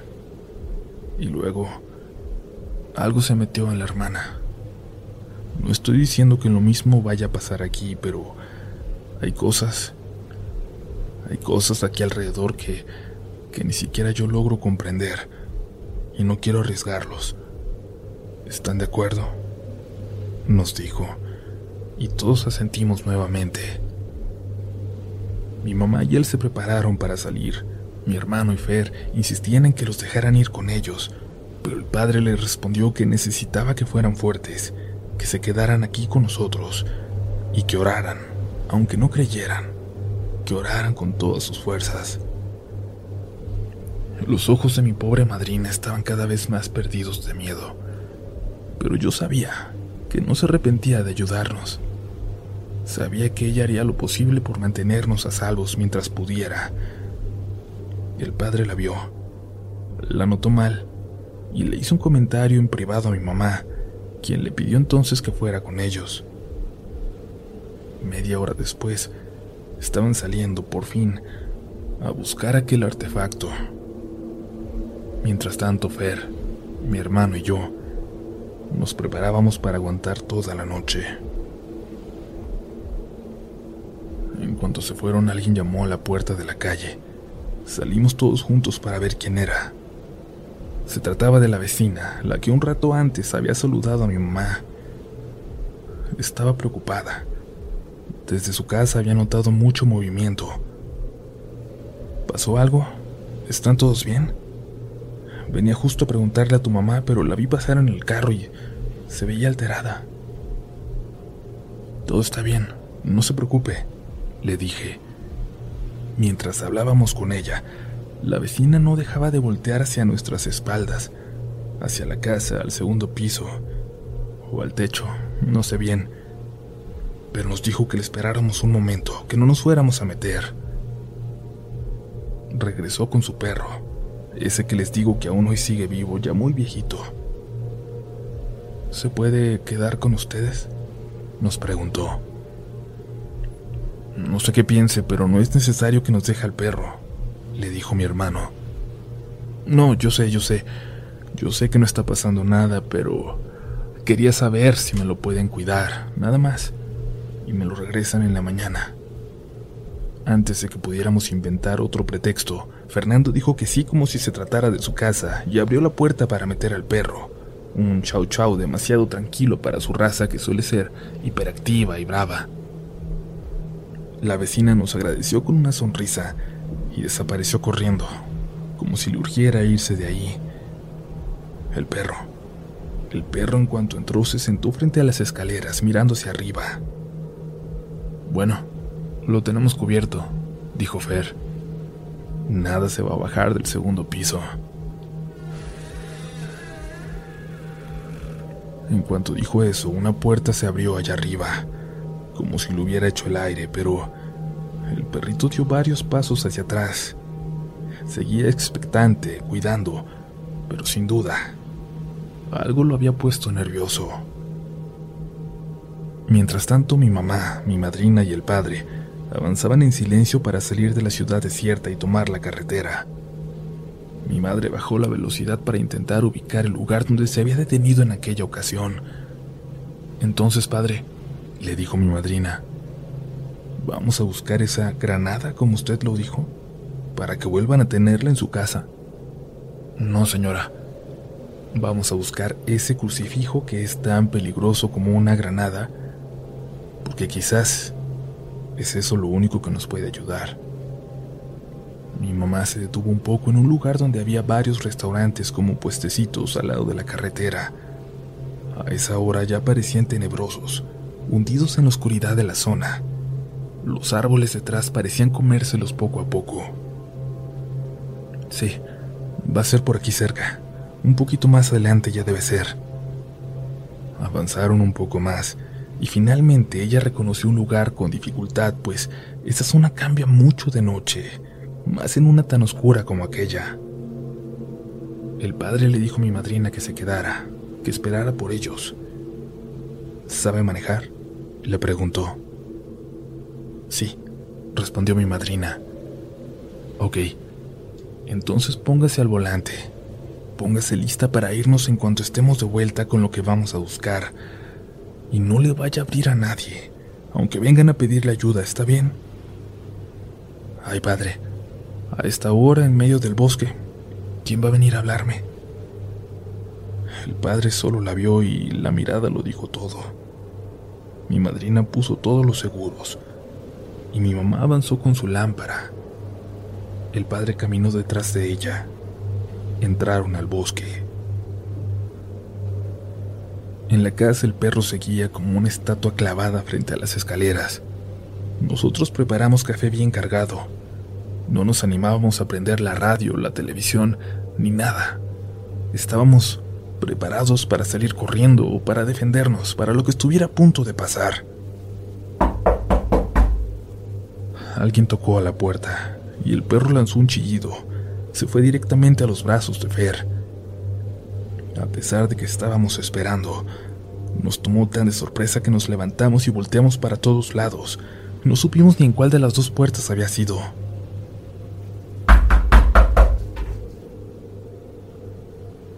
Cuando tocaron por segunda vez lo notamos. Estaban tocando desde adentro de esa recámara frente a las escaleras, la que tenía un mueble enfrente trabando la puerta, a la que no entraba nadie hacía mucho. Fer se comenzó a reír de los nervios. Repetía que debía haber alguien ahí, que, que alguien se había pasado, y caminó como para quitar el mueble y revisarla, según él, pero lo detuvimos entre los dos. No hay nadie, te lo juro. No hay nadie, le decía mi hermano. Deja el mueble, por favor. Alguien giró la perilla y abrió la puerta. Lo único que la detenía era el mueble, y cuando Fernando vio esto, lo empujó para detenerla y pidió que lo ayudáramos. Sí, en un segundo había cambiado de parecer. Era evidente que había algo dentro, algo que por ningún motivo podíamos permitir que saliera. El perro pasó corriendo por detrás de nosotros y subió a saltos por las escaleras hacia el segundo piso, donde le ladraba de forma muy agresiva a algo. Había algo también allá arriba. Mi mamá y el sacerdote avanzaban por el bosque. Estaba absolutamente oscuro. No lograban ver nada más allá de lo que podían iluminar con sus linternas. Sentían que iban a tropezar a cada paso. Espere, espere, le dijo el padre a mi mamá. Apague su lámpara. Apagaron ambos sus luces y se mantuvieron en silencio. A lo lejos, a lo lejos se escucharon unos pasos. El padre le susurró que guardaran absoluto silencio, que no respirara. Y en eso los ojos de mi mamá se pudieron adaptar a esa oscuridad. Dice que a unos metros, tan solo a unos metros, pudo ver cómo pasaba una mujer caminando de pelo largo, blanco, en la misma dirección que ellos llevaban. Esperaron un minuto después de que se alejó para susurrarse y decidir qué hacer. Ella viene por lo mismo, le dijo el padre. Ya debes saber dónde está. No, padre, ya casi llegamos. Hay que apurarnos. Está debajo de... No, la interrumpió. No diga dónde está. Solo señáleme cuando lleguemos. Siguieron avanzando el padre prendió su lámpara pero la tapó con la mano. Quería iluminar lo menos posible, reducir las posibilidades de que los vieran o supieran hacia dónde se dirigían. Un disparo se escuchó a lo lejos, en lo profundo del bosque. En casa nos atrevimos a subir los tres para buscar al pobre perro. Había dejado de ladrar pero lo vimos mirando fijamente a la habitación de mi mamá, que tenía la puerta abierta, y una luz tenue parecía salir de ahí. Quédense aquí arriba, dijo una voz. La voz de una mujer, de una anciana. Y mi hermano me apretó la mano fuerte. Nos quedamos quietos del susto, pero el perro ya no ladraba. Y entonces nos llegó ese aroma inconfundible, un olor a flores, a plantas, a tierra recién regada, el olor del jardín de la abuela. Fe intentó bajar por su teléfono, pero se detuvo a la mitad de las escaleras. Algo apesta allá abajo, dijo cuando regresó. Entramos al cuarto de mi mamá y nos encerramos los tres ahí con el perro. Cerramos la puerta no faltaba más de una hora para que amaneciera. Si podíamos aguantar ahí, estaríamos a salvo. En el bosque, mi mamá y el padre se sorprendieron por aquel disparo a lo lejos y continuaron su camino, acercándose hacia donde lo habían escuchado. Unas voces parecían provenir de entre los árboles, y luego pudieron ver la luz de varias lámparas entre las ramas. Tenían que tomar la decisión de anunciarse a lo lejos arriesgándose a que les hicieran daño o esconderse ahí hasta que pudieran continuar. No tenían mucho tiempo, así que tuvieron que optar por la primera opción. El padre gritó y saludó con su lámpara a lo lejos. Tres rancheros se acercaron hacia ellos, gritándoles que si no sabían que era propiedad privada, pero cuando vieron que se trataba de un sacerdote y una señora, cambiaron el tono de voz. ¿Qué hacen aquí? Es peligroso. Estamos buscando algo. Algo que perdimos por aquí, dijo mi mamá. En un paseo, la interrumpió el padre. Dejamos algo en un paseo con valor sentimental, en una caminata.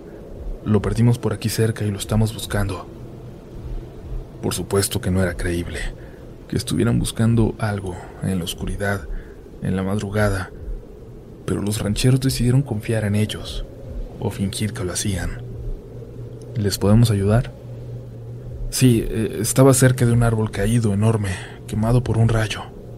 El padre miró a mi mamá. Al decirlo en voz alta sabía que tenían menos tiempo. Los rancheros se miraron entre ellos y les dijeron que estaba un poco más adelante, que ya casi estaban por llegar.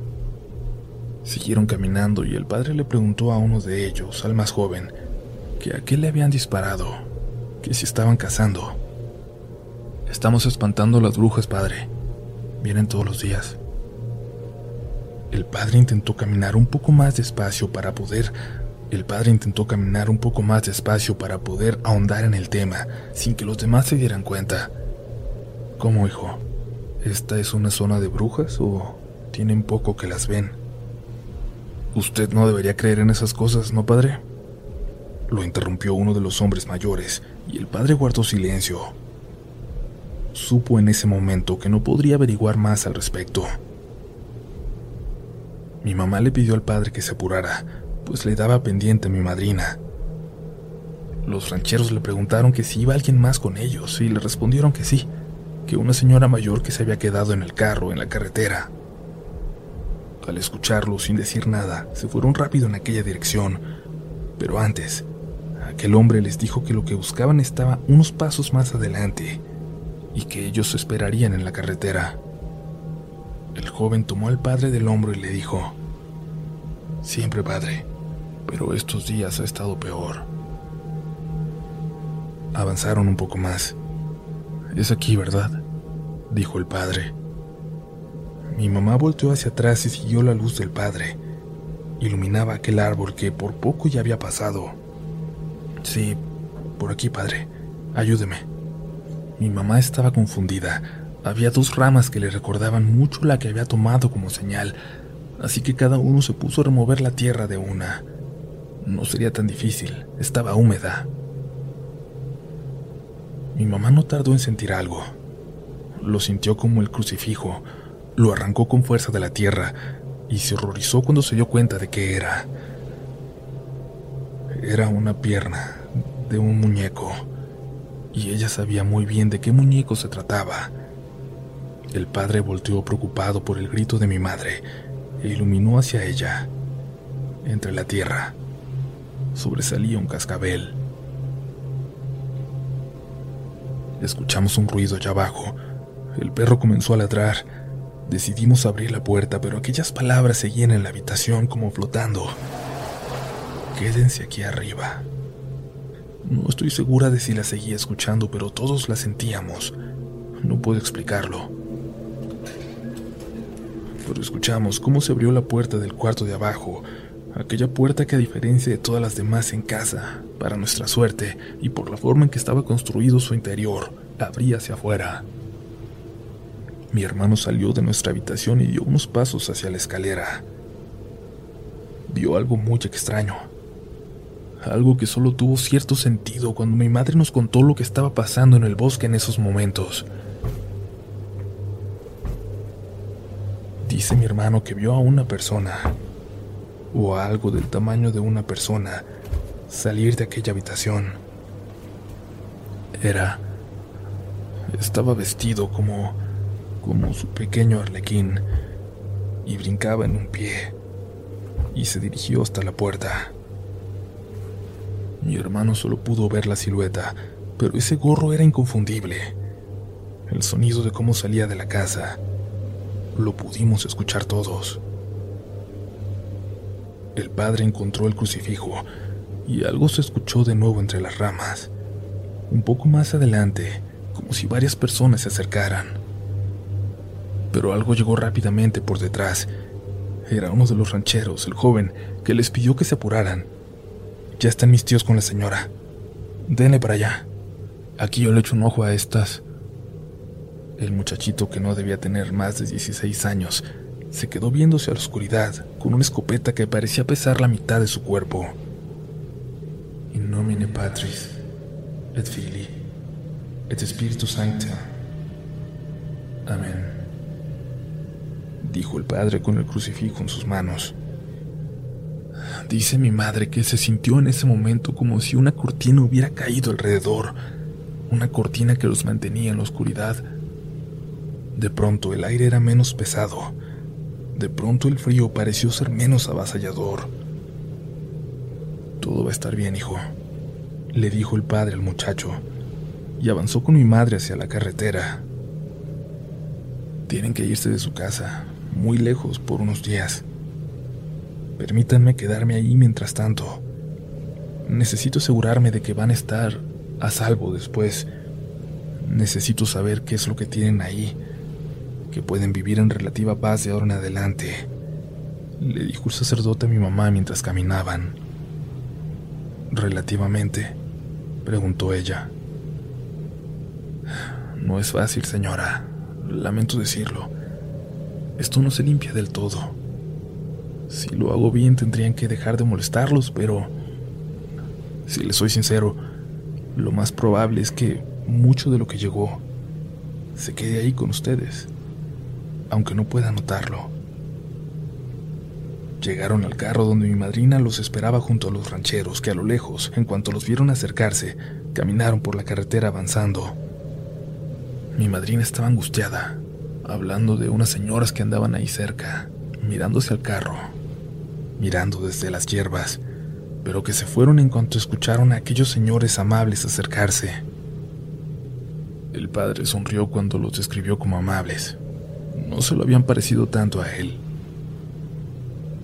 Cuando llegaron a casa ya estaba amaneciendo. Yo sentía al menos que había pasado días sin dormir. El padre tomó una caja que llevaba y colocó el crucifijo ahí. Yo no lo quise ver. Nos quedamos todos dormidos en la sala por unas horas hasta que nos despertó el ruidajo que hacía mi madrina y el padre al preparar el desayuno. Mi hermano y Fer fueron a devolver al perro. Nos vamos a ir unas semanas, explicó mi mamá. Y aunque mi madrina ofreció su casa, decidimos que fuera más lejos, fuera de la ciudad. Pero antes de eso, antes de irnos, aquel día mientras preparábamos las maletas, el padre y mi mamá fueron a un convento del otro lado de la ciudad.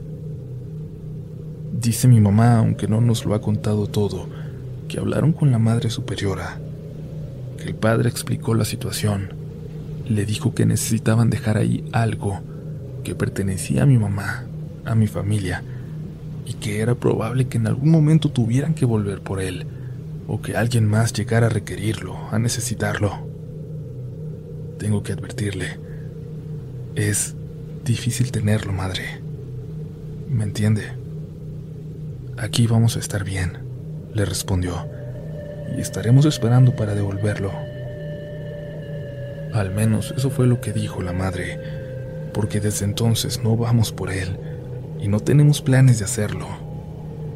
No sabemos no tenemos idea de si provocó algo en ese lugar. Lo que lamentablemente sí sabemos es que aunque vivimos un tiempo tranquilos, luego de todo el trabajo del padre en casa, eventualmente ciertas presencias volvieron.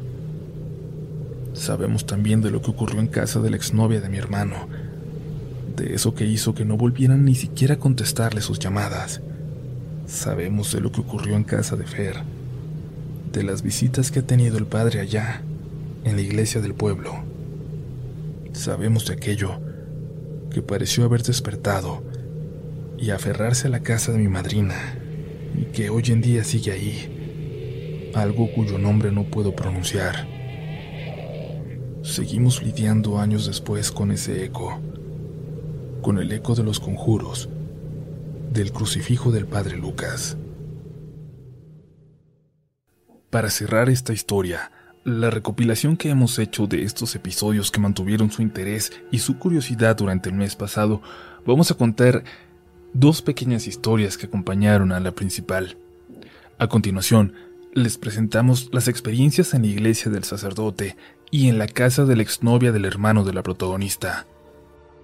Nos quedamos esperando la que ocurrió en casa de Fer, el amigo, y sobre ese ser ese ser con cabeza de chivo pero con facciones humanas, nos han pedido encarecidamente no compartir nada. Nos dicen, según la persona que nos compartió esta historia, que es una presencia muy fuerte y prefieren que no se salga de control, siendo que en el último año las apariciones se han hecho cada vez más esporádicas. Es decir, ¿para qué moverle? Si esta persona, si esta señora ha estado tranquila últimamente, es mejor dejarlo así. Los nombres de los protagonistas de estas historias sí han sido compartidos con nosotros, pero vamos a omitirlos.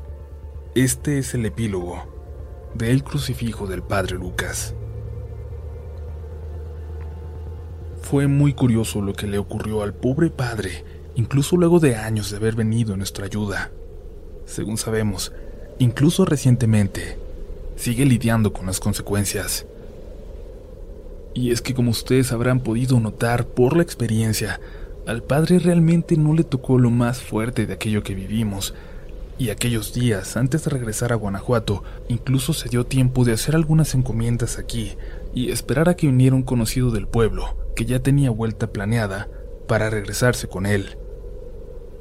Así lo hizo, pero fue como si entonces, hasta días después, le hubiera caído de pronto todo el cansancio, todo el estrés y todo el miedo que debió haberse acumulado en él al correr de los días. Cuando tomaron carretera se les hizo de noche muy pronto y el padre se quedó dormido. Dijo que dentro del sueño podía escuchar gritos, gritos de mujeres que volaban sobre los árboles siguiendo el carro, como retorciéndose de dolor. Él se despertó con un ataque de pánico y tuvieron que orillarse allí para que bajara a vomitar.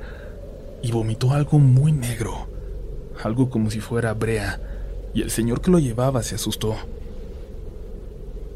Esto no es normal, padre, le decía.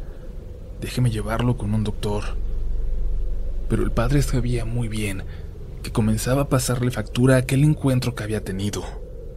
No se iba a deshacer tan fácil de aquello que por alguna razón estaba siguiendo al crucifijo. Días después, ya en el pueblo, por casualidad platicó en la tienda con una persona de aquel pueblo vecino a donde había acudido con mi abuela años atrás. Y es que allá ambos eran una especie de leyenda, aunque a todos los sacerdotes que habían llegado después les molestaran y todos pusieran en duda la labor que realizaron en aquella especie de exorcismo. ¿Ya sabe qué pasó allá en el pueblo, padrecito? Le preguntó aquel chofer de transporte público en tono burlón. Que las brujas hicieron su fiesta en el Panteón Viejo y removieron tumbas y desenterraron huesos. Ya ve que son puros muertitos de hace mucho. El padre sabía que aquella vieja casita donde ocurrió todo tenía años abandonada, que toda esa colina se quedó desierta y ya nadie subía a ese panteón. A los muertos que quedaban ahí se les habían acabado los vivos. ¿Cuáles brujas? preguntó. Pensé que ya no creían en esas cosas. Pues no, padre, ya no creíamos. Pero una noche de repente se escucharon gritos que bajaban de allá y se veían luces en el cielo, como si tuvieran fogatas grandotas que rebotaban en las nubes. Y luego un puño de mujeres del pueblo salieron de sus casas desnudas y se subieron corriendo hasta allá. Y ya no bajaron. Todavía teníamos muchas brujas con nosotros sin saberlo. Hasta mi prima Lupita, padre, se fue para allá tan santita y tan católica que se veía. El padre corroboró después con autoridades que, en efecto, se habían registrado desapariciones, pero se seguían investigando. Pero algo había pasado, algo fuerte. Lástima que ya no tuviera los elementos para ir a investigar. Sería problema de alguien más, del sacerdote de aquel pueblo a lo mejor, que no creía en eso y veía las creencias de brujas como tradiciones primitivas del lugar. Y lo dejó pasar, y por momentos incluso logró olvidarse de todo, hasta que semanas después, el golpeteo de una puerta con el viento lo despertó en la madrugada. Cuando se levantó a ver, se dio cuenta de que estaba abierta, de que aquel seguro que tenía por dentro se había abierto sin ser forzado, como si alguien desde dentro de la casa, detrás de la iglesia, lo hubiera hecho, aunque solo estaba él ahí. Lo cerró, pensando que quizás no lo había cerrado esa noche, pero apenas se metió en la cama, lo volvió a escuchar. La puerta estaba abierta. Regresó a ella y miró hacia afuera en la oscuridad, en esa noche negra, intentando verlas intentando verla a ella. Sabía que ahí estaba, podía sentirla. En algún lugar, aquella mujer de pelo blanco lo observaba a él, aunque afuera reinaba ese negro absoluto. Cerró la puerta, la aseguró con una silla e intentó dormir. Sin embargo, esto se comenzó a repetir varias veces por semana. En algún momento se volvió rara la noche en la que no le abrían la puerta o la ventana de su habitación o de su oficina, donde encontraba los papeles regados por todos lados como si un tornado se hubiera metido. Hasta que en una de esas noches, al levantarse, de nuevo ante esos ruidos que ya se habían vuelto casi cotidianos, pudo escuchar además voces. Voces que provenían del otro extremo de ese pasillo de la iglesia. Se acercó y en efecto eran voces, voces que rezaban el rosario. Cuando abrió la puerta para ver qué ocurría, las voces ya se habían callado. Todo dentro estaba en penumbras. Prendió una vela que tenía cerca dado que el interruptor de luz estaba en el otro extremo y lo que vio, lo que vio lo tiene marcado incluso ahora. Dentro de la iglesia, sentadas en las bancas, había al menos unas diez mujeres, cubiertas hasta la cabeza. Se habían quedado en silencio cuando él abrió la puerta, pero todas parecían mirar hacia él. Pensó en rezar, pero estas... estas mujeres ya lo estaban haciendo, como una burla quizás, como una muestra de que no tenía ningún poder que él lo hiciera así que solo cerró la puerta y se retiró a su cuarto a orar. Y estas apariciones se hicieron constantes de cada noche y rezaban en voz alta. Rezaban afuera de la puerta de su habitación, haciéndole ver que sus rezos eran inútiles, que tenía que ir por el crucifijo, que era la única forma de lograr ahuyentarlas de ahí. Y fue entonces, cuando esta idea no dejaba de repetirse en su cabeza, que se dio cuenta entonces supo que eso era lo que ellas buscaban. Las apariciones continuaron, aunque no todas las noches, pero el padre ha logrado apaciguarlas y convencerse de que no pueden hacerle daño. Al menos, eso es lo que él cree hasta ahora. Como ya les hice saber, esta experiencia también acabó la relación que tenía mi hermano, que ya tenía mucho tiempo y en donde ambos ya se habían acercado de forma muy linda con las familias de sus parejas. Nosotras, por ejemplo, aún extrañamos a la novia de mi hermano y nos da mucho gusto cuando marca para saludarnos y saber cómo estamos. Pero en aquella ocasión, mi hermano llevó algo. Algo que se manifestó en esa casa y la familia no dejó que volviera siquiera a entrar en ella. La chica tampoco puede venir para acá. Aquella tarde nadie tenía idea de lo que había escuchado mi hermano, de por qué salió de ese lugar de esa forma. La única que tenía cierta información era su novia, pero no lo había creído. Incluso se había burlado un poco de que él lo creyera y de que estuviera tan preocupado por esto. Esperaban para cenar en aquella casa. El hermanito de la novia estaba con un vecino su habitación estaba vacía. Y es por esto que la mamá se sorprendió cuando pasó enfrente de ella y escuchó claramente como alguien estaba caminando allá adentro, como en círculos, de forma incesante. Por un momento decidió ignorarlo, quizás de forma sabia, pero cuando pasó de vuelta hacia la sala para preparar la cena, ya no pudo dejarlo pasar. Lo escuchó y se acercó a la puerta y se quedó callada.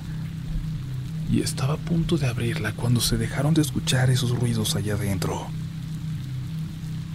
Intentó olvidarlo, pero esa noche le preparaba otra sorpresa. Un dolor de cabeza tremendo no la dejaba dormir, y luego de mucho esfuerzo, cuando el cansancio le ganó, pudo hacerlo, pero solo para tener pesadillas. Cuando le platicó el sueño que tuvo a su hija por la mañana, fue cuando todo se relacionó con lo que estábamos viviendo en casa. La señora en el sueño veía a su hijo dormido, lo veía desde la puerta, Pero detrás de él, sentado en la cama, como si estuviera acostado momentos antes también, estaba una figura, un hombre, vestido como de arlequín. Él la estaba viendo, la miraba fijamente y le indicó con el dedo que se callara. En ese momento la pobre señora despertó. Faltaba poco para que amaneciera. Y fue a revisar. Todo estaba bien, pero en ese cuarto hacía un frío terrible. Y el pobre muchachito tiritaba de frío y hablaba dormido. La mamá le despertó para decirle que algo pasaba, que se fuera al cuarto de su hermana donde había una cama de litera extra, y al regresar hacia el suyo, pudo ver a sus tres gatos parados a la mitad del patio a través de la puerta de vidrio. Se acercó a la puerta y les dijo que entraran, pero los animales la ignoraron. Miraban fijamente hacia arriba, hacia el techo. A través del reflejo en la ventana del carro, junto a los gatos, dice que pudo ver una figura sentada en él, en ese techo una figura que se parecía demasiado a lo que ella acababa de ver en sus sueños. Todo eso intentó ignorar, intentó adjudicárselo a su sueño, a su cansancio, al dolor de cabeza, pero iba a pasar algo más, algo que iba a cambiar su vida para siempre. Sobre todo la de su hija más pequeña, que en ese entonces tenía tan solo siete años. Esto pasó apenas dos días después. Era de noche y la niña se bañaba para prepararse para dormir, cuando escuchó que alguien entró al baño. Sin abrir los ojos porque se estaba lavando el cabello, les pidió que se salieran. Ya estaba grande y le daba pena que la vieran desnuda. Pero esta figura que había entrado se colocó justo detrás de la cortina. Era demasiado alto para ser su hermano o su papá, y aunque la figura era borrosa, la pequeña notó que le faltaba una pierna. Comenzó a gritar cuando esta cosa se le echó encima y jaló la cortina, pero por suerte su papá estaba cerca y entró para ver qué ocurría. La niña no dejaba de gritar, no dejaba de gritar que algo la había atacado, que algo la había rasguñado, y el papá escuchó cómo alguien se alejaba por el pasillo. Salió corriendo y lo vio meterse al cuarto de su hijo, y cuando entró detrás de él, vio una figura, ahora del tamaño de un muñeco, escondiéndose debajo de la cama. El resto de la familia ya había acudido por los gritos de la pobre niña, y entre todos levantaron la cama y buscaron por cada rincón sin encontrar absolutamente nada más que un hueco en la pared, apenas suficiente para que se escondiera ahí un ratón cuando la novia, llena de miedo, le habló a mi hermano para contarle. Mi hermano le preguntó que si que si le faltaba una pierna a eso que vieron. Ella respondió que sí, y su madre estaba oyendo y le arrebató el teléfono para decirle que se alejara de ellos y que no volviera a acercarse a su hija o a su casa. Ni siquiera permitió que mi hermano le dijera que la podía ayudar, que sabía cómo y esa niña, hasta ahora ya grande, no logró recuperar el habla por completo. Tartamudea un poco y la familia sigue culpando a mi hermano por este incidente. Sabemos que no es la última aparición que han sufrido. Creemos que aquel ente se retiró de nuestra casa y se escondió allá, pero ya no nos han confiado nada más. Si alguna vez, por alguna razón, esta familia llega a toparse con esta historia, tan solo queremos disculparnos por lo que tuvieron que sufrir, por lo que siguen sufriendo probablemente, y ojalá alguna vez nos permitan ayudar. Si alguna vez, en algún momento, tenemos más información sobre alguna de las historias, créanos que ustedes y su comunidad serán los primeros en saberlo. Hello, it is Ryan, and I was on a flight the other day playing one of my favorite social spin slot games on chumbacasino.com. I looked over the person sitting next to me, and you know what they were doing? They were also playing Chumba Casino. Coincidence? I think not. Everybody's loving having fun with it. Chumba Casino is home to hundreds of casino style games that you can play for free anytime, anywhere, even at 30,000 feet. So sign up now at chumbacasino.com to claim your free welcome bonus. That's chumbacasino.com and live the Chumba life. No purchase necessary. Group. Void prohibited by law. See terms and conditions. 18 plus. ¿Quieres regalar más que flores este Día de las Madres? The Home Depot te da una idea. Pasa más tiempo con mamá plantando flores coloridas, con macetas y tierra de primera calidad para realzar su jardín. Así sentirá que es su día todos los días. Llévate tierra para macetas Bigoro por solo $8.97 y crece plantas fuertes y saludables dentro y fuera de casa. Recoge en tienda y sigue cultivando más momentos con mamá en The Home Depot. Haces más, logras más. Más detalles en homedepot.com diagonal delivery.